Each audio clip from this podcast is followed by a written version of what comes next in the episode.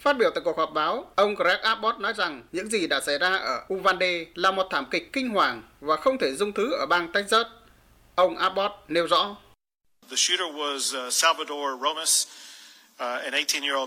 Kẻ xả súng tên là Salvador Ramos, mười tám tuổi, được cho là đã vào trường tiểu học Robb ở Uvalde, Texas với một khẩu súng ngắn, cũng như có thể là một khẩu súng trường.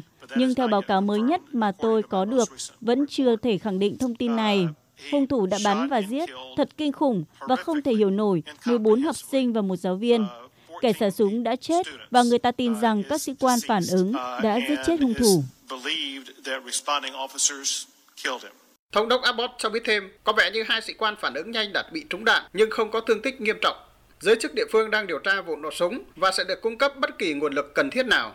Thư ký báo chí Nhà Trắng cho biết, Tổng thống Joe Biden đã được thông báo vắn tắt về vụ xả súng kinh hoàng này và ông sẽ có bài phát biểu gửi tới toàn thể người dân Mỹ từ Nhà Trắng vào tối hai mươi tư tháng năm theo giờ địa phương, ngay sau khi trở về từ chuyến thăm châu Á.